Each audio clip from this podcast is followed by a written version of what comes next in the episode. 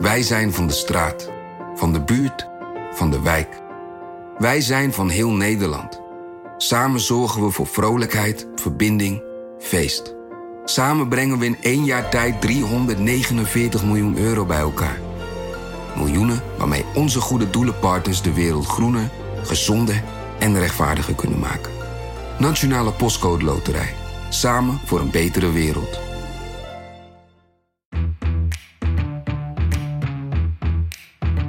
Dit is Haagse Zaken van NRC. Mijn naam is Lemya Aharouy. Gaan we nu stemmen bij agenda punt 3. Stemmingen in verband met vaststelling van de begrotingsstaat van de koning, Romeinse 1 voor het jaar 2019, 35.000 Romeinse 1, het wetsvoorstel. Voor dit wetsvoorstel hebben gestemd de SP, Partij van de Arbeid, GroenLinks, DENK, 50PLUS, D66, VVD, SGP, CDA, ChristenUnie, PVV, Forum voor Democratie. Het wetsvoorstel is aangenomen.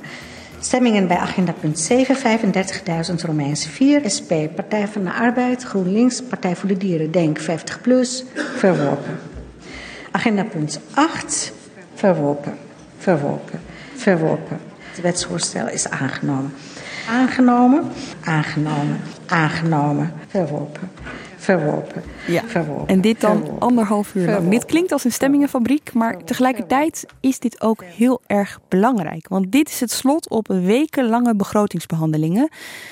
Wat je hoorde is dus maar een fractie van die 1,5 uur. En dat gaat ook echt door in dit tempo. En dat gaat dan allemaal over de veranderingen die de Tweede Kamer wil aanbrengen in de begrotingen van de ministeries voor volgend jaar.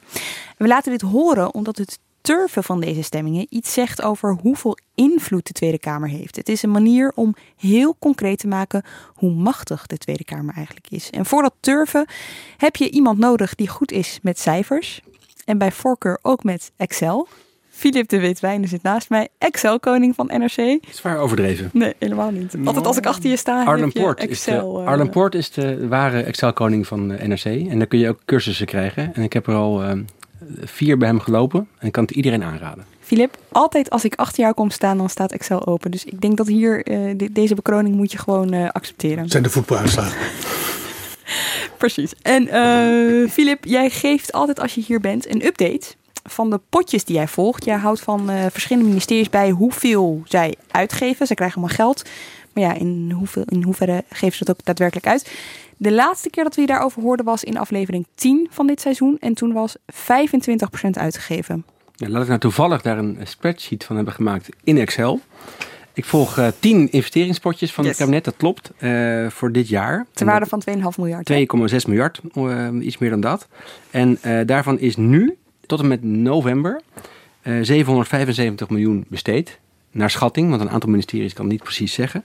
Maar ik kom uit op een percentage van een kleine 30%. 30%. En we hebben nog 1 maand te gaan. Nou, dat wordt flink spenderen dan. Ja, maar we weten al dat het bij grote departementen waar veel wordt uitgegeven, defensie en infrastructuur, dat het niet gaat lukken. Dus dat komt allemaal op de grote hoop voor volgend jaar te staan. Begin volgend jaar maak jij ook een soort van eindoverzicht hiervan, hè? Ja. Maar het kabinet is niet van me af, want ik blijf het volgend jaar ook volgen. Heel goed, maar begin volgend jaar hoor je dus in Haagse Zaken de optelsom. Ja, en hoe het komt dat het zo moeilijk is om al het geld uit te geven. Heel goed. Als je het hebt over de macht en politiek, dan kan ook Mark Kranenburg natuurlijk niet ontbreken. Mag ik jou huishistoricus noemen van onze politieke redactie? Ja, je gooit de hele tijd met termen. Dus in ieder geval zonder Excel-sheet. Oké. Nee. En Mark, deze afgelopen week is voor Kamerleden echt wel een belangrijke week geweest, hè? Ja, nou ja, behalve dat het een enorme zit was, zoals je hoorde. En overigens interessant dat er nog steeds niet elektronisch gestemd wordt in de Tweede Kamer. Want dan is dit allemaal, daar ben je dan vanaf. Het wordt wel elektronisch geturfd. Dat is wel heel wat. Ja, dat is een stap. Maar, zo nu dan wordt dat weer het voorstel gedaan. En ik denk na de verbouwing van de Tweede Kamer, dan wordt het eindelijk dan 1 druk op de knop en dan zie je precies wie voor en wie tegen heeft gestemd. Ja, je hoort ook heel vaak mensen tijdens de stemming even teruglopen naar voren lopen naar de microfoon om te zeggen, wij worden geacht tegen te hebben gestemd. En dan gaat het toch kennelijk fout met het handopsteken of het roepen. Ja. En daarmee zijn we aan het eind gekomen van de stemmingen. Ik schors. Oh, de heer Verhoeven. Wat ging er mis? Excuus, voorzitter. We hebben bij nummer 22, stemming 122, motie nummer 77, Perrabuijs voorgestemd. Hadden we tegen willen stemmen. Dan zal deze opmerking alsnog in de handelingen worden opgenomen. En daarmee zijn we aan het eind gekomen van de stemmingen. Ik schors de vergadering voor enkele ogenblikken. Maar goed, je vroeg, het is een belangrijke week. De Kamerleden zullen zeggen, elke week is belangrijk. Natuurlijk. Maar dit is toch wel een belangrijk moment. De Kamer heeft nog 2 weken te gaan, dan gaan ze met kerstreces. Maar in het algemeen kan je zeggen dat de periode met de indiening van de Rijksbegroting, Prinsjesdag, de 30 september tot nu ongeveer, dat zijn eigenlijk ook wel de drukste weken voor de Kamer als het gaat om het beoordelen van het beleid wat het kabinet van plan is te voeren. En omdat er dus allemaal begrotingen worden behandeld. Dus elke minister, die komt ook naar de Tweede Kamer, elke staatssecretaris. Mm-hmm. En dan week in, week uit wordt zo'n begroting behandeld. En dan kan de Tweede Kamer ook zeggen wat ze ervan vinden. Nou, dat laat zich makkelijk uittekenen. Hè, want het kabinet heeft een meerderheid, dus de meerderheid is in het algemeen zin zijn ze voor. Maar er zijn natuurlijk allemaal kleine dingetjes. En dat hoorde je net ook met dat voor, tegen, aangenomen. Mm-hmm. Kleine wijzigingsvoorstellen om toch een beetje dat beleid bij te sturen of ideetjes te droppen en daar geld voor zien te krijgen. En dus dit is toch wel een beetje de speeltuin van de Tweede Kamer. Het moment suprême zou je kunnen zeggen. Oké. We gaan het er zo over hebben. Overigens, als je aan het luisteren bent en je hoort gefluit op de achtergrond, dat komt omdat de wind hard waait, blijkbaar vandaag. En dat hoor je dan door de ramen heen. Dat is na de verbouwing hopelijk ook voorbij. Wat we nu dus gaan doen, is invloed meten aan de hand van begroting. En Philip, jij hebt je Excel-sheets erbij gepakt. En wat heb je precies gedaan? We hebben gekeken sinds Prinsjesdag, sinds de begrotingsplannen van het kabinet aan de Tweede Kamer zijn aangeboden. Het gaat in totaal om 21 begrotingshoofdstukken. Misschien zelfs nog iets meer over de departementen die we hebben, de ministeries. Die worden vervolgens besproken in commissievergaderingen van de Tweede Kamer. Dat is een proces van enkele weken. Het begint begin oktober. En dat loopt door tot afgelopen maandag. Dan hadden we nog de mediabegroting. Mm-hmm. Onderdeel van OCNW. Precies. En wat we hebben gedaan bij al die begrotingsbehandelingen.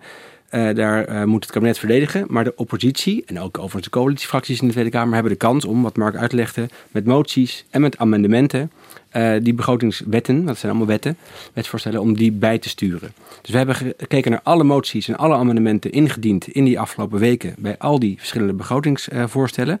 Bij elkaar ging dat om 114 amendementen zijn ingediend en 723 moties. Oké. En die hebben we geanalyseerd aan de hand van aangenomen, verworpen.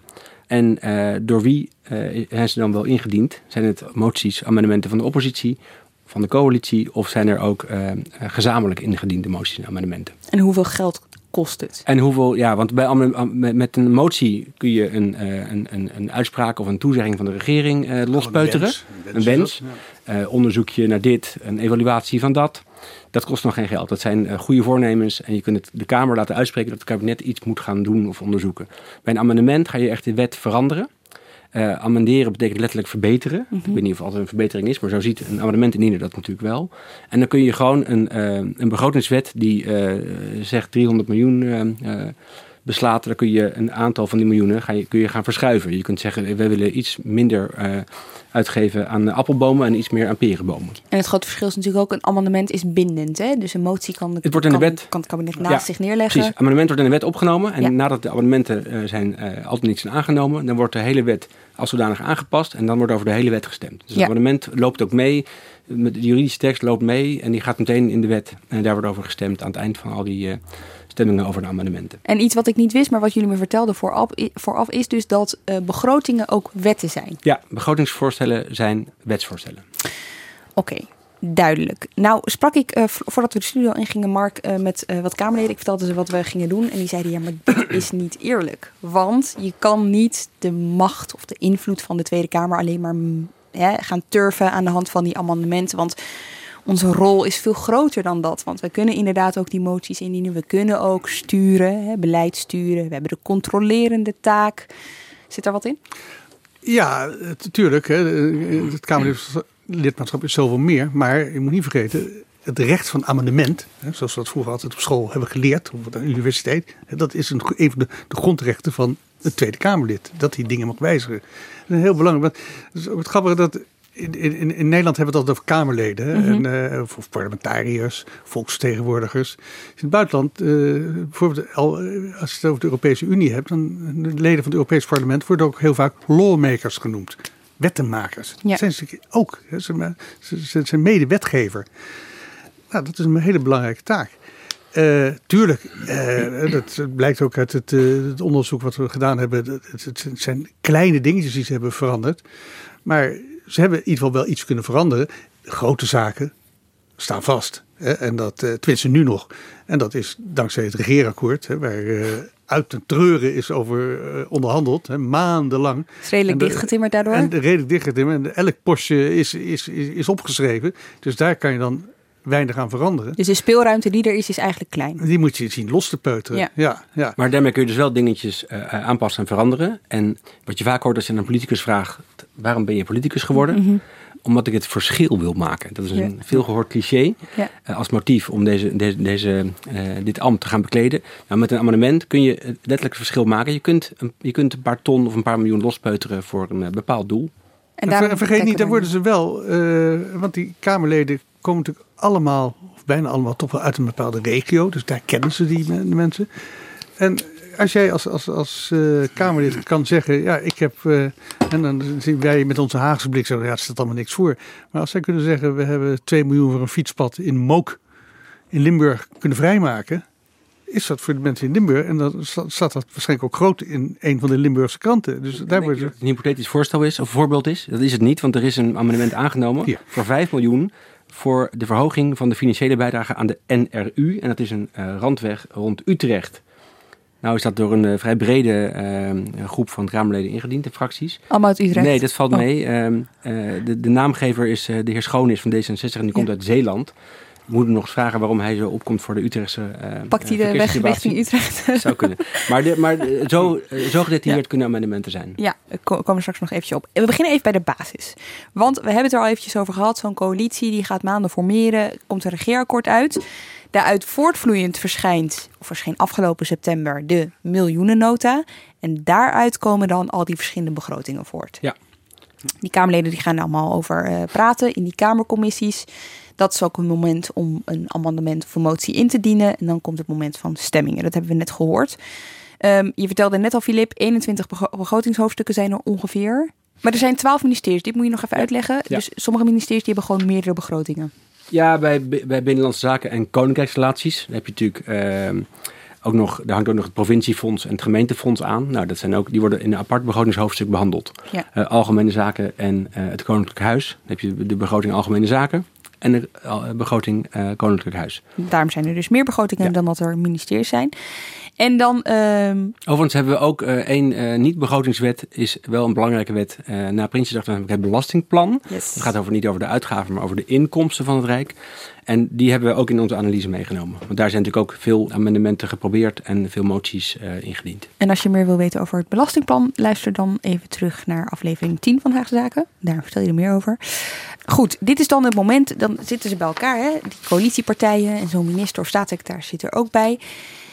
En dan wordt er heel vaak gesproken over een lichaamsdeel dat wordt uitgestoken. En waar ik benieuwd naar ben, is of mijn uitgestoken hand aangenomen wordt. Die uitgestoken hand van de premier, we hebben hem niet gezien. En ik hoop hier op de uitgestoken hand, de deur die op een kier staat, in ieder geval op medewerking van de coalitie. De uitgestoken hand waar het kabinet het al een heel jaar over heeft. En dank voor de uitgestoken hand van de heer Klaver. Uitgestoken handen, ja. Ik ga ook vissen naar een uitgestoken hand. Dat die uitgestoken hand geen kraaienpootjes, spijkers en punaises bevat. U hoort de uitgestoken hand. Het lijkt even alsof er een uitgestoken hand komt. In plaats van komt er toch een tik en een jijbak. Want ik zag net een uitgestoken hand met punaises in de richting van de heer Klaver gaan. Een uitgestoken hand bieden. Deze uitgestoken hand. Resumerend, we zagen bij dividendbelasting was die uitgestoken hand meer de vorm van de middelvinger. Yes, oké, die uitgestoken hand dus. Philip, jij hebt dat dus eigenlijk concreet gemaakt. Voor ons cijfers. Vertel mij, die uitgestoken hand, hoe ziet die er concreet uit? Nou, het algehele beeld is dat 1. De Kamer zich tot op detailniveau met wetgeving bezighoudt. Wat Mark al constateerde dat dat een van de taken is. Daar hebben ze dit najaar dat zeer serieus genomen.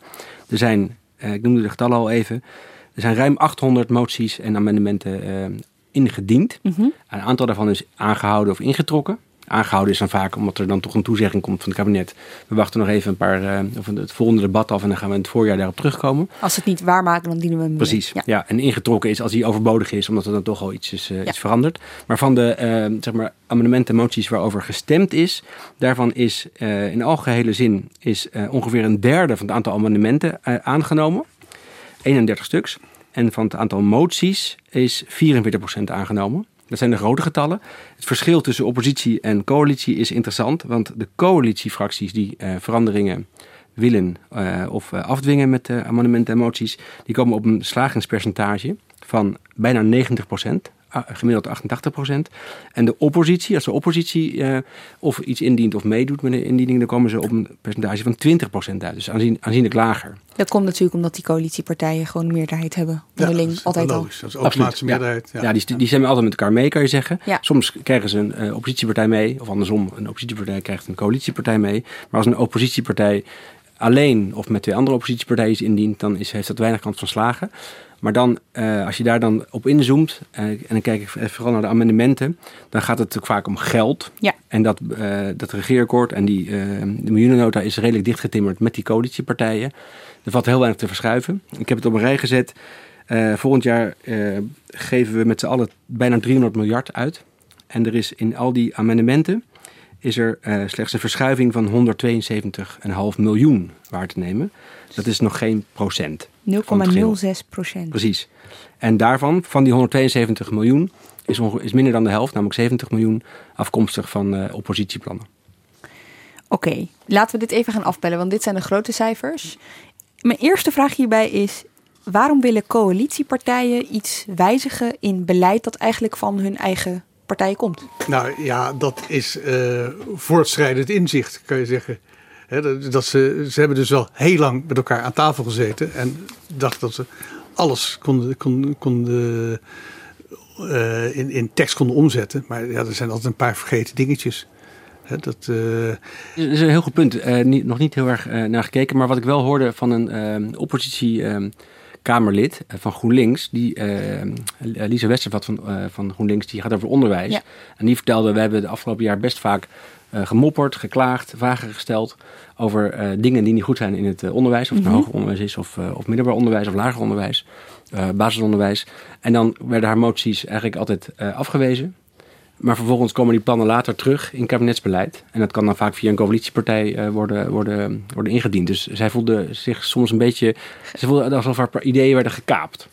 En dan is het een kwestie van gunnen of met de eer strijken. Dus ook dat dit aspect ook wel in zit, dat de coalitie ook bij amendement, bij de begrotingsbehandelingen, nog even een paar dingen wil rechtzetten, die misschien wel door de oppositie zijn bedacht. Oh, wat sluw.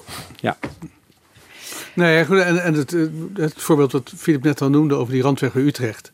Het kan natuurlijk iets zijn dat ze in de afgelopen maanden hebben ontdekt, ja jongens, willen we daar nou echt voortgang maken? Dan moeten we echt nu even wat extra geld voor bijhalen. Ja. En dat wordt elders van het infrastructuurfonds wordt het weer weggehaald. Dus het is, het is gewoon even schuiven. Ja. Er komt nooit geld bij per saldo. Het is altijd verschuiven. Ja. Dus dat. Hey, maar wat jij zegt, Philip, hè, van zo'n Kamerlid van GroenLinks, dat dan zegt, ja, ik heb het ingediend en dan strijk ik samen te eer.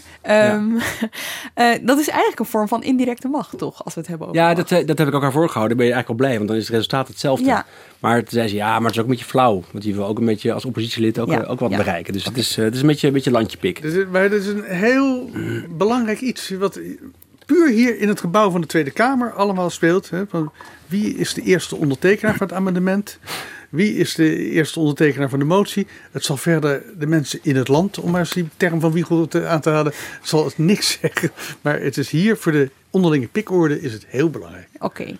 Ik moet overigens wel bij zeggen dat bij die amendementen die zijn aangenomen waar coalitie bij staat, dat is vaak ook wel mee ondertekend door oppositie. Dus het gaat vaak om wel, de meeste amendementen worden toch wel breed gedragen. Dan wordt er wel samen gekeken naar wat kunnen we doen. En dan is er een coalitiepartij die zegt, laten wij hem dan maar als eerste indienen en ondertekenen. Vergis je ook niet, hè, een amendement bedenken is niet zo ingewikkeld, maar voorstellen is wel ingewikkeld. Want je moet dat juridisch helemaal dichttimmeren. Je hebt er juristen voor nodig. En die heb je niet altijd in de Kamer, maar je hebt een ministerie nodig om daarbij te helpen. Mm-hmm. En die doen het ook, hè? Die doen het ook. Die helpen Kamerleden bij... Ja, en wat vooral van belang is, behalve dat de juridische tekst klopt, dat je hem ook financieel rond maakt. Dat je voor een dekking zorgt. Die moet deugdelijk zijn. Dus je moet onderhandelen ook met het ministerie van Financiën. Ik heb 30 miljoen, vraag ik, maar waar haal ik dat dan vandaan? Want we zeiden al, er komt geen geld extra bij. Er wordt geschoven. Dus als je ergens iets wil, dan moet je ergens anders geld van af zien te halen. Daar ben je echt zelf verantwoordelijk voor. Ja. En dat maakt samenwerking misschien ook wel af en toe juist lastig. Want waar jij geld wil weghalen, dat vindt een andere partij is misschien heel belangrijk. Ja, dus dat is echt dat ligt heel vaak heel gevoelig. Er zijn ook wel wat algemene potjes om wat klein strooigeld en wisselgeld van te betalen. Maar grotere verschuivingen van 10, 20, 30 miljoen, daar moet je voor een adequate dekking zorgen. En dan moet er dus ergens anders iets af. Even nog over die amendementen. Hè? Ja. Want hoeveel zijn echt, als we alleen daarvan kijken, hoeveel zijn er aangenomen? Ik heb er 31 geteld die zijn aangenomen. Van de? Van de 114, dus een kleine 30%. Mm-hmm. En in geld uitgedrukt, wat ik net noemde, 172 miljoen ongeveer. Mm-hmm. Op het grote totaal van 295 miljard. Maar als je kijkt, het duurste amendement was 38 miljoen euro. Dat is niet veel. Dat is ingediend door een oppositiepartij, door de SGP, door het lid Stoffer. Die zag een probleem dat er met een fiscale maatregel van de afvalstoffenheffing, dat mensen die hun asbest willen verwijderen, wat we ook allemaal willen, dat geld gaat kosten. En je moet asbestsanering juist stimuleren. Dus hij heeft een uitzondering weten te bedenken op asbestsanering, waardoor het weer fiscaal aantrekkelijk wordt om dat te doen.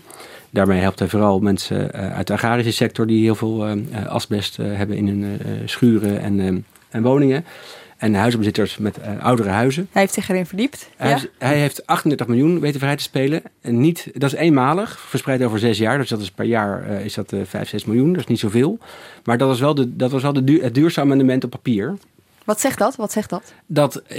Ik denk dat de coalitie pas gaat nadenken over gaan we een amendement steunen als het iets minder is dan 40 miljoen. Want alles boven de 40 miljoen, tientallen miljoenen of 100 miljoen, dat wordt al snel te duur en ingewikkeld om dan het regeerakkoord daarop open te trekken. En de andere amendementen zijn allemaal orde van grootte 10, 7, 6, 5. Er is nog eentje van bijna 20. Het onderwijs, een motie van de PvdA over een subsidie voor het praktijkleren.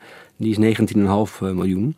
Er was een amendement die voortkwam uit een motie van Asscher, dacht ik, bij de Algemene Beschouwingen.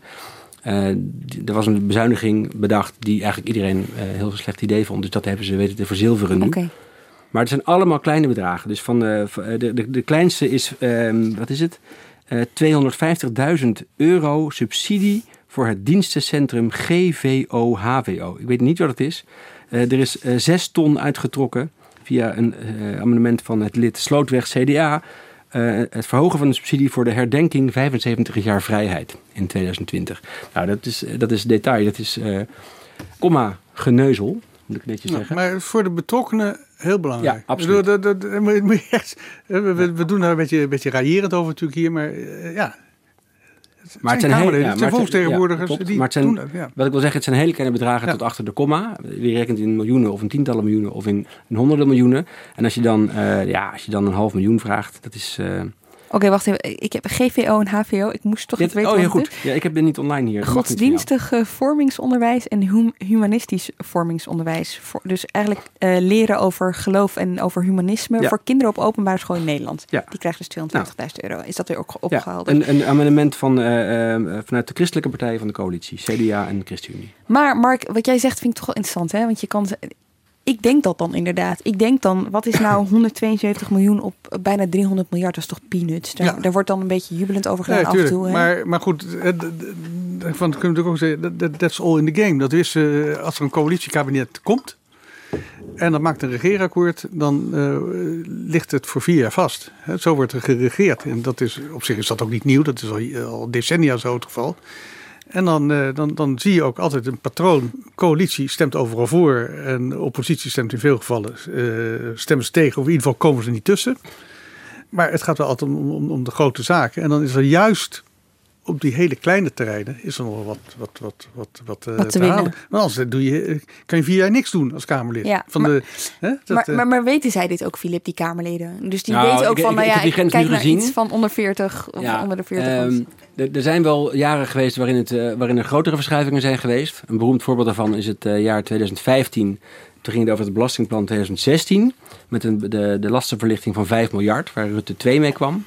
En minister Dijsselbloem destijds van Financiën.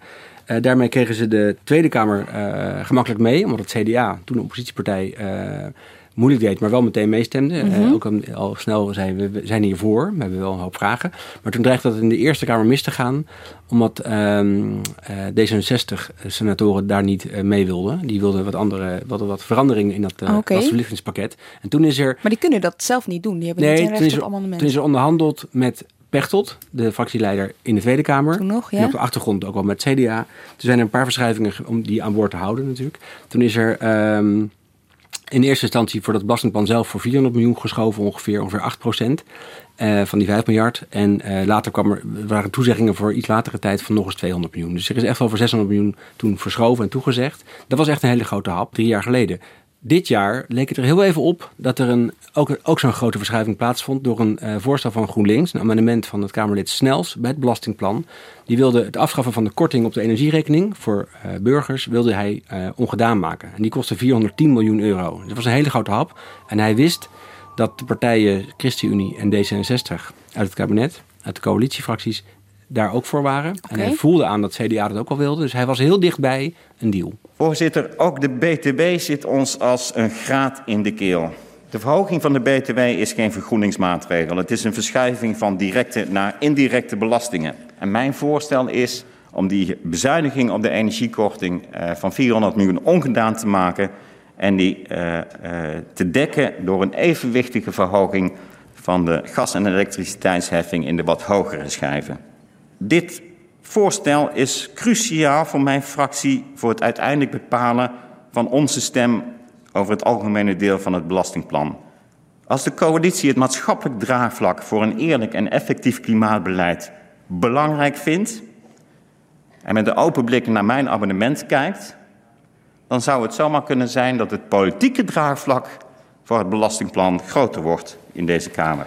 Dit was een wat cryptisch geformuleerd voorstel door Kamerlid Snels in de plenaire behandeling van het belastingplan. Begin november, half november. Maar wel een heel interessante. Want hij zegt eigenlijk, hij doet dat voorstel. Hij wil de energiekorting weer terugbrengen. Want die zou worden afgeschaft. De energiekorting op je energierekening voor huishoudens. En hij zei, dat kost 400 miljoen en dat wil ik dekken. Hij zei het, op een rare manier legt hij het uit, maar hij wilde dat dekken door de aardgas- en elektriciteitsrekening voor bedrijven om hoger te maken. Een vrij simpele stap, maar hij wilde eigenlijk 400 miljoen verschuiven van burgers naar bedrijven. 400 miljoen is een hoop geld. Mm-hmm. En hij zei, als jullie dit steunen, als jullie deze uitgestoken hand, in dit geval vanaf van de oppositie geredeneerd naar de coalitie, als jullie dit omarmen, beste kabinet, dan zullen wij met GroenLinks het algehele deel van het belastingplan steunen. En dat is interessant, want daarin zat ook die BTW-verhoging, waar GroenLinks vanaf vorig jaar heel hard tegen heeft geageerd. Behalve dat het werd ondergesneeuwd door de dividendbelastingdiscussie. Maar ze zijn tegen de BTW-verhoging, maar ze waren bereid om dat te nemen, om deze groene maatregel voor burgers geaccepteerd te krijgen. Ja, nogal een offer, zou je kunnen zeggen. Zeker, want er gebeurde nog iets anders merkwaardigs. Toen hij dit zei, toen vroegen met name de 2 andere oppositiepartijen op links, PvdA en SP, die wilden wel eens weten wat GroenLinks hiermee bedoelde. Eigenlijk zette GroenLinks hiermee die linkse samenwerking, als die al bestaat, op het spel. Toch even voor de helderheid, voorzitter. Dus als er een beetje wordt geschoven in vergroeningsmaatregelen, dan neemt GroenLinks de btw-verhoging en ook de oneerlijke inkomstenbelasting, dus van het 52% tarief naar onder het 50% tarief voor lief. Ja, dat is heel scherp gezegd het voorstel dat ik de coalitie doe. Oké, dus 400 miljoen reparatie. Daarvoor mag dan die vlaktax ingevoerd worden en de BTW verhoogd worden. Dat begrijp ik dus goed. Dat is ongeveer het voorstel. En dan... Ja, je hoort ze denken, doet hij het nou echt? Je hoorde Henk Nijboer van de PvdA en de leider van de SP. Ja, maar hij heeft vervolgens heeft het hard gespeeld. Hij heeft het herhaald een paar keer. En hij heeft daarmee willen aangeven, ook aan de coalitie, dit is voor mij een heel belangrijke voorwaarde. En ik neem het heel serieus. Mm-hmm. Dit was op 13 november, ik heb het even opgezocht, op de eerste termijn van de behandeling belastingplan in de plenaire zaal, het grote debat. Hierna, dit was 's avonds laat was afgelopen, is het ministerie van Financiën meteen gaan rekenen van hoe is het dan te dekken. Die avond en nacht nog. Ja. Toen hebben de ambtenaren hun werk gedaan. En de volgende dag is er op niveau van de coalitiefracties is er hard onderhandeld. Want Bart Snels had eigenlijk al geregeld dat er drie partijen mee waren. CDA, ChristenUnie en D66. Dat is al genoeg voor een stemming. Maar ja, die partijen willen wel bij elkaar blijven. Dus die willen met z'n allen voor zijn en met z'n allen tegen zijn. Dus de VVD moest er even om. En de VVD die vond het dekkingsvoorstel van GroenLinks niet acceptabel. Die wilde niet de gehele 400 miljoen naar bedrijven schuiven. Die wilde dat halveren. Dus 2,5 miljoen naar bedrijven. Maar 2,5 miljoen moeten we dan elders bij huishoudens, bij burgers neerleggen. Dat heeft GroenLinks niet geaccepteerd. En vlak voor het begin van de termijn dat de staatssecretaris zou antwoorden, 2 dagen later of 1 dag later, toen kreeg Bart Snels het bericht, er is geen deal. Dus hij moest het laten varen en hij heeft toen ook tegen het belastingplan gestemd. Ja. Althans tegen het onderdeel BTW-verhoging waar het in zat. En wat leren we hier dus van? Dus als je als oppositiepartij zo'n groot bedrag wil verschuiven, dan moet je dus die coalitiepartijen meekrijgen vooraf. Ja. Daar zijn ze dan ook waarschijnlijk flink mee bezig vooraf. Ja, zeker. Als je met zo'n bedrag komt, dan heb je al een beetje heel veel gelobbyd, gesondeerd, zoals het heet, gepolst en gesproken. Overigens heeft GroenLinks hiermee wel bewondering afgedwongen bij de coalitiepartijen, althans bij sommigen. En ook GroenLinks vond het heel fijn dat die coalitiepartijen het ook heel serieus namen. Die hebben er echt hun best voor gedaan. En het is misgegaan op die dekking, over de precieze indeling van die dekking. Ja. En ze vinden het allemaal erg jammer, maar ze verwijten elkaar een beetje van, jullie wilden eigenlijk niet naar het midden toe en jullie wilden ook niet naar het midden toe. Dus het is, dat niet helemaal nemen. Ze hebben een beetje examen gedaan, hè? Want het is, je laat wel zien dat je constructief bent, dat je mee wil denken en dat je niet alleen maar nee zegt. Dus dat is ook belangrijk voor de politieke verhoudingen. Ja. Kijk, het is natuurlijk alles binnen het beslag van, we hadden het over, de coalitie heeft een vaste meerderheid, dus die kan alles, kunnen ze verordoneren. Daar kom je toch niet tussen. Maar voor hoe lang nog? Want in maart zijn er eerst. Dat is het punt. En het voorbeeld wat Philip net noemde uit 2015, dat had ook mee te maken dat toen zittende kabinet had geen meerderheid in de Eerste Kamer. Dus dan moet je opeens als coalitie wel vriendjes worden met de oppositie. En dan moet je je wat inschikkelijker tonen. Dus dat gaan we, als we dit volgend jaar nog een keer doen, dan kan het wel heel anders uitzien. Want dan hebben ze de oppositie nodig. En dan worden er echt zaken gedaan. En dan gaat het niet om 200 of om 2 miljoen, maar dan gaat het echt om forse bedragen. Ja, en je zou kunnen zeggen dat GroenLinks hier probeerde te kijken wat die uitgestoken hand waard was. Hè? Of ze iets konden verzilveren met het oog op volgend jaar. Als wij nu iets indienen wat zij steunen, dan kunnen we misschien volgend jaar ook wat meewerken en wat krijgen. Ja. En ook kijken of de coalitie bereid was om iets in te leveren. Wat dat betreft hebben ze wel duidelijk gemaakt dat ze heel principieel zijn. Dus dat ze weinig zelf willen teruggeven. Dus als de VVD zegt, we gaan het halveren. Hè? Dus dat wordt hem wel verweten. Ja. En het was ook een beetje testen van hoe ver willen ze gaan. En dat gold eigenlijk ook voor de, je kunt misschien van de coalitie zeggen, kijken hoe ver de oppositie wil gaan. Ja. Het is nu nog niet echt nodig. Sommige partijen denken, we zien dan wel hoe de verkiezingen lopen. En in mei dan de Eerste Kamerverkiezingen. En wie dan leeft, wie dan zorgt. Maar het was een heel interessant spel, want het was dus bijna gelukt. En dan hadden we een ander verhaal gehad in de krant vandaag. Ja, die coalitiepartijen moeten het dus ook met elkaar eens zijn over dit soort dingen. Hè? Ja, ze willen elkaar vrij krampachtig vasthouden. Het is een vrij doortimmerd en na een lastige onderhandeling tot stand gekomen regeerakkoord. Ja. En als je gaat trekken aan één stukje, klein kan nog wel, maar als het echt groot is, een paar honderd miljoen, dan moet er aan de andere kant ook iets worden getrokken. En dan kan het zomaar uit elkaar vallen. En juist omdat het vaak omdat het zo klein is, dan willen ze ook wat. Ja. Dan zeggen we, maar dat kost toch maar een paar miljoen, dan wil ik dit ook. Ja, en zelfs bij kleine dingetjes, ontdekte jij, Philip, kan dat, zeg maar, dat gevoel van ik moet eerst overleggen met mijn coalitiepartners een rol spelen. Dat zagen we bijvoorbeeld bij Denk. Denk kreeg zijn eerste amendement ooit aangenomen. Ja. Ooit bij begrotingsbehandeling. Ja, precies. En dat was 2 miljoen waard. 2 miljoen voor de behoefte van de opvang van de Rohingya-vluchtelingen in Bangladesh. Die vervolgde groep uit Burma. Daar komt Denk voor op. En andere partijen ook. Ze hebben een voorstel gedaan om daar 2 miljoen voor uit te trekken uit de begroting van ontwikkelingssamenwerking. Ja, en we gaan nu luisteren naar D66-Kamerlid Bouali. Die is aan het praten. En dan gaat Kuzu inbreken. Ja. En let op de manier waarop Bouali reageert. Want die voelt zich, precies waar we het net over hadden, die voelt zich een beetje ongemakkelijk. Want die wil niet, die vindt het best belangrijk, maar die wil geen toezegging doen. Want hij heeft nog niet overlegd met zijn coalitiepartners. Zo lijkt het wel, ja. De rol van vrouwen in de politiek. En ook om economische zelfstandigheid. Voordat u verder gaat, een vraag van de heer Koesen. Voorzitter, nu het over vrouwenrechten gaat. Ik heb samen met collega Van den Hul van de PvdA een amendement voorbereid voor meer humanitaire hulp voor de vluchtelingen in de kampen, de Rohingya-vluchtelingen in de kampen in Bangladesh. Als ik zo luister naar het betoog van de heer Bouali, dan kan ik rekenen op zijn steun. De heer Bouali. Mevrouw de voorzitter, nou laat ik dan de heer Koesu tevreden stellen, want hij wil een soort van kwalificatie hebben. Ik vind het een heel sympathiek voorstel.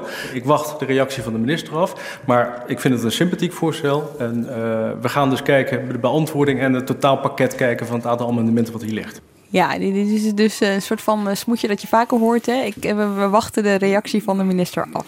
Ja, het was wel slim van Koesu, want hij wist al dat de minister Kaag van D66 hier wel voor was. Dat had ze wel eerder laten weten. Zij dacht, ik ga dit nu zelf zien te verzilveren. Overigens met behulp van zijn oude partij, de PvdA, ook interessant. Waar hij met ruzie natuurlijk vertrokken is een paar jaar geleden. En hij wil nu de fractie van D66 verleiden tot het geven van hun steun. Al in het debat. En dat kan je doen, maar deze fractie wilde dat nog niet geven. Die wilde dan eerst formeel het debat afwachten. Maar het was een beetje plagen van, oké, als je er toch voor bent, zeg het dan gewoon. Ja. Maar hij dacht ook, hij moet ook eerst even toestemming vragen en krijgen van de rest van de coalitie. Ja. Er wordt stevig vastgehouden door de coalitie. Dat je niet zomaar buiten de pot mag plassen. Nee. Oké, 2 miljoen is dan natuurlijk uiteindelijk wel klein bier. Mark, dit zijn dus allemaal redelijk kleine bedragen. Ja, voor de meeste mensen zijn miljoenen heel veel geld. Maar op een begroting van 300 miljard is dus weinig. Laat ik dat er even bij zeggen. Voordat iedereen denkt dat we hier over miljoenen praten alsof het niks is. Maar er is wel eens, weet jij, een heel kabinet gevallen naar aanleiding van begrotingsbehandelingen. Ja. Moeten we ver terug de tijd in? Ja, dat is altijd zo. Dat de mooie voorbeelden liggen in het verleden. Denken we altijd, is niet waar hoor. Maar, vroeger was alles beter. Maar dat is wel een hilarisch iets geweest. En dan gaan we inderdaad terug naar 1925. Toen bestond de SGP ook al. De staatkundig gereformeerde partij. En die waren toen... Ze zijn nu ook uitgesproken, maar toen aanzienlijk meer uitgesproken. En die waren dus fel anti-katholiek. Ja. En dat hebben ze laten zien tijdens de begrotingsbehandeling van Buitenlandse Zaken. En toen hebben ze een amendement, daar heb je het weer, ingediend. Waarin werd voorgesteld om de bijdrage voor het gezantschap bij de paus, bij het Vaticaan. Om die bijdrage in te trekken. Want Nederland gaf daar geld aan. Nederland gaf, was gewoon geld. En het idee was, het Vaticaan is geen officiële staat. Dus daar hoeven we geen diplomatieke betrekking mee te hebben. Maar het waren natuurlijk gewoon anti-katholieken, anti-papen, zoals ze het noemden. Ja. En het is er toen gelukt. Hè, want ook de SGP was zo'n oppositiepartij. Dus je moet natuurlijk een meerderheid hebben. En toen hebben ze enkele Kamerleden van de Christelijk Historische Unie. Dat is een van de voorlopers van de CDA. Maar ook een protestants-christelijke partij. Dus ook, het was allemaal toen wat gepolariseerder. Dus ook anti-katholiek. Ja. Die hebben zich achter het amendement geschaard. En toen dat was aangenomen, toen hebben de katholieke ministers in het kabinet ontslag aangeboden. En toen hadden we kabinetscrisis. Dus het kan allemaal met een amendement. En dat wordt nog steeds gevierd bij de SGP. Dat ze toch die macht ook hadden. Als kleintje, want toen waren ze heel klein. Oké, dus het kan wel, maar daarvoor moeten we helemaal terug naar 1925. Terug naar de cijfers, Philip. Want wat mij opvalt is dat een partij als Forum voor Democratie, als ik naar deze cijfers kijk, eigenlijk helemaal niks voor elkaar heeft gekregen qua aangenomen moties en begrotingsbehandelingen. Nee, als je naar de cijfers kijkt, dan zie je dat GroenLinks in absolute aantallen het meest succes heeft. Ja. Ruim 50 aangenomen moties en amendementen. SGP relatief gezien het meest, bijna 60%. En Forum staat op 0%, heeft geen amendement ingediend. Een aantal moties, maar die zijn alle afgewezen. Het heeft er ook mee te maken dat het Forum niet aan alle begrotingsonderhandelingen mee heeft gedaan. Want je hebt ook de aanwezigheidscijfers. Ja, en zij hebben in percentage maar 20% van de debatten gevolgd. Waar de meeste partijen wel gewoon alle debatten bijwonen. Ook een kleine fractie als de SGP. Mm-hmm.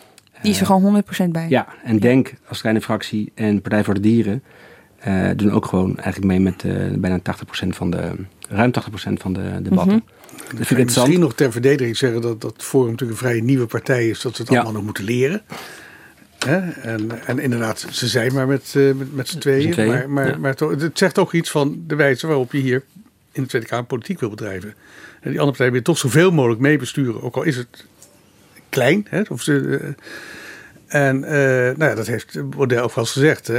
Hij vond het merendeel van de debatten vond hij wel overbodig hier. En dat vond hij niet interessant. Hij heeft alle ballen op de begroting van justitie en veiligheid gezet. Waar de Marrakesh-pact een grote rol speelde. Ik zit nu hardop te denken. Hè. Als je het hebt over macht en invloed van de Tweede Kamerleden. Dan kun je wel zeggen, uiteindelijk, als je het puur medialogisch bekijkt, dan heeft Thierry Baudet, ondanks dat hij er nooit bij was en ondanks dat er geen moties en begrotingsbehandeling, heeft hij wel voor elkaar gekregen dat het wekenlang ging over het thema dat hij belangrijk vond. En dat er een soort van, noem het een post-it, noem het een inlegvel, noem het hoe je wil, bij dat pact komt. Ja, en het beeld ook, wat collega Tom-Jan Mees deze week schreef, het beeld dat hij het debat gewonnen heeft. Ja. Omdat hij het heeft geagendeerd. Ja. Het debat heeft hij verloren, want er is niks veranderd. Maar ook dat is politiek. Hij heeft natuurlijk de volle aandacht naar zijn toe weten te krijgen. Is natuurlijk ook een beetje geholpen door dat dit is natuurlijk een soort internationale stroming tegen dat pact. Dus wat dat betreft heeft hij niet alleen in Nederland voor elkaar gebokst. Maar juist omdat het ook in andere landen zo tot discussie leidde, heeft hij ook nog extra aandacht gekregen. En hij heeft inderdaad de Kamer gedwongen en de ministers ook om daar tekst en uitleg over te geven. In het begin was dat totaal niet voorzien eigenlijk. Niet de bedoeling. We wijken een beetje af van de cijfers, daar ben ik me van bewust. Maar het was wel bij de begroting. Hè? Ja, maar is dit dan macht van meer waarde of is wat we voor ons hebben liggen, weet je wel? Ja, wat is macht? Het heeft aandacht gekregen, maar hij heeft niet een amendement of zo, maar ja. Hij zegt steeds, in maart rekenen we af. Ja. Het moet blijken bij de volgende verkiezingen. Of dit wordt onthouden door de kiezers. Ja. Dat het agenderen van dat Marrakesh-pact belangrijker is dan het aannemen van extra subsidie voor de herdenking hij heeft natuurlijk ook, hè, als hij die boel niet had aangekaart. En overigens, de PVV heeft het ook gedaan. Maar hij heeft eigenlijk van de PVV afgenomen of overgenomen. Hè, die via de weg. Dat er zo'n nadere verklaring komt van het kabinet, wat dat dan ook voorstelt. Maar dat heeft hij wel weten af te dwingen. Als hij die boel niet aanhangig had gemaakt, was dat nooit gebeurd. Ja. Dus in die zin heeft hij wel iets van macht getoond. Ja. Als we dan teruggaan naar die uitgestoken hand, kunnen we dan concluderen dat hij vaak, niet vaak, soms is uitgestoken? En van welke kant kwam het dan vooral? Ja, ik vind het interessant dat GroenLinks het over de eigen uitgestoken hand had. Terwijl de metafoor werd vaak gebruikt dat het kabinet die hand uitsteekt. Mijn beeld is dat die uitgestoken hand dit jaar, in het eerste jaar eigenlijk van het kabinet Rutte III, niet echt heeft bestaan. Het zijn ook kleine beetjes, het zijn een paar vingertjes. Van beide kanten? Ja, maar, zeg maar als je kijkt naar wat er is bereikt door de oppositie, is het echt, het zijn belangrijke dingen voor de specifieke punten op zichzelf, maar alles bij elkaar genomen. Ik kijk graag naar de macroplaatjes, is het klein bier. Geen uitverschuivingen, Mark? Na al die uitgestoken handen, die vreselijke clichés, gooi ik toch een ander cliché tegenaan. De oppositie heeft geen deuk in een pakje boter kunnen schoppen. Ja, oké, leg uit. Nou ja, als je ziet wat er dus aan de hand van de cijfers, het is een minieme verschillen. Kijk, wat we natuurlijk in het begin van dit kabinet, dat was het grote conflict, dat speelde op, dat was de dividendbelasting. Als dat nou door toedoen van de oppositie totaal was ingetrokken en iets anders mee gedaan, maar dat is niet gebeurd, dat heeft het kabinet zelf gedaan. Dus ja, er is gewoon heel weinig over. Maar dat is niet verrassend hoor, dat gebeurt bij elke coalitie. Dat was toen de PvdA in de vorige coalitie met de VVD regeerde. Toen hield de PvdA alles tegen. Nu zit ze in de oppositie en staan zij tegen een muur aan te schoppen. En als ooit GroenLinks in een kabinet komt, zullen zij ook datzelfde gedrag vertonen. Ja, oké. Zo gaat dat. Zo gaat dat. Dat is politiek. Ben je oppositiepartij en denk je dat je wel veel voor elkaar hebt gekregen? Mail dan naar podcast.nrc.nl. Nou, wat ik wel grappig vind is dat die individuele Kamerleden van de oppositie heel blij zijn als ze een motie of een klein amendement hebben aangenomen. Dan gaan ze dat ook groot voor aan Kouzou, ga je het vieren? Nou, we zullen er wel aandacht aan besteden op social media. Nou, hele blije, succesvolle Twitterberichten. Dat vieren ze echt en ze zijn heel tevreden. En als je naar vervolgens vraagt, ben je tevreden over het algehele beeld van die begrotingsonderhandelingen, besprekingen? En dan zeggen ze, nee, we hebben natuurlijk uiteindelijk helemaal niks gekregen, maar deze is wel heel belangrijk. Ja, het gaat om de kleine dingen. Oké. Ja. Nou, dus uiteindelijk kunnen we concluderen, de Tweede Kamer heeft niet heel veel macht. De oppositie van de Tweede Kamer heeft niet heel veel macht. Mark, nou, vooruit. Ja, ik zit er nog over na te denken. Je krijgt 2 seconden bedenktijd. Nou ja, ze hebben natuurlijk altijd, zodra de meerderheid van de Kamer zegt, het kabinet moet weg, dan is het weg. Dus die zin hebben ze wel macht, maar ze hebben geen macht kunnen tonen. Zo precies. Het gaat even over de foto die we hebben gemaakt van, van de plannen voor volgend jaar. Als je nou de precieze cijfertjes wil bekijken, dan staan die vandaag in de krant. Klopt, en online. Dank jullie wel, Philip de Witwijnen en Mark Kranenburg. Dank ook voor het luisteren. Volgende week zijn we er natuurlijk weer. En wil je in de tussentijd iets vragen of iets opmerken? Laat het dan weten. podcast@nrc.nl. Tot volgende week.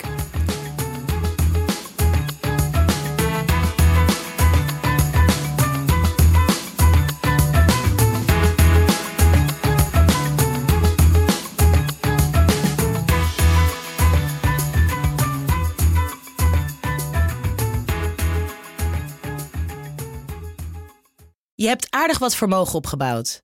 En daar zit je dan, met je ton op de bank. Wel een beetje saai, hè? Wil jij, als belegger, onderdeel zijn van het verleden of van de toekomst? Bridge Fund is een slimme fintech die een brug slaat tussen de financiële behoeften van ondernemers en van beleggers. Dus wie belegt bij Bridge Fund krijgt niet alleen een mooie vaste rente, maar brengt ook ondernemers in beweging. Echt waar, met die ton kan je zoveel betere dingen doen. Bridge Fund. Make money smile.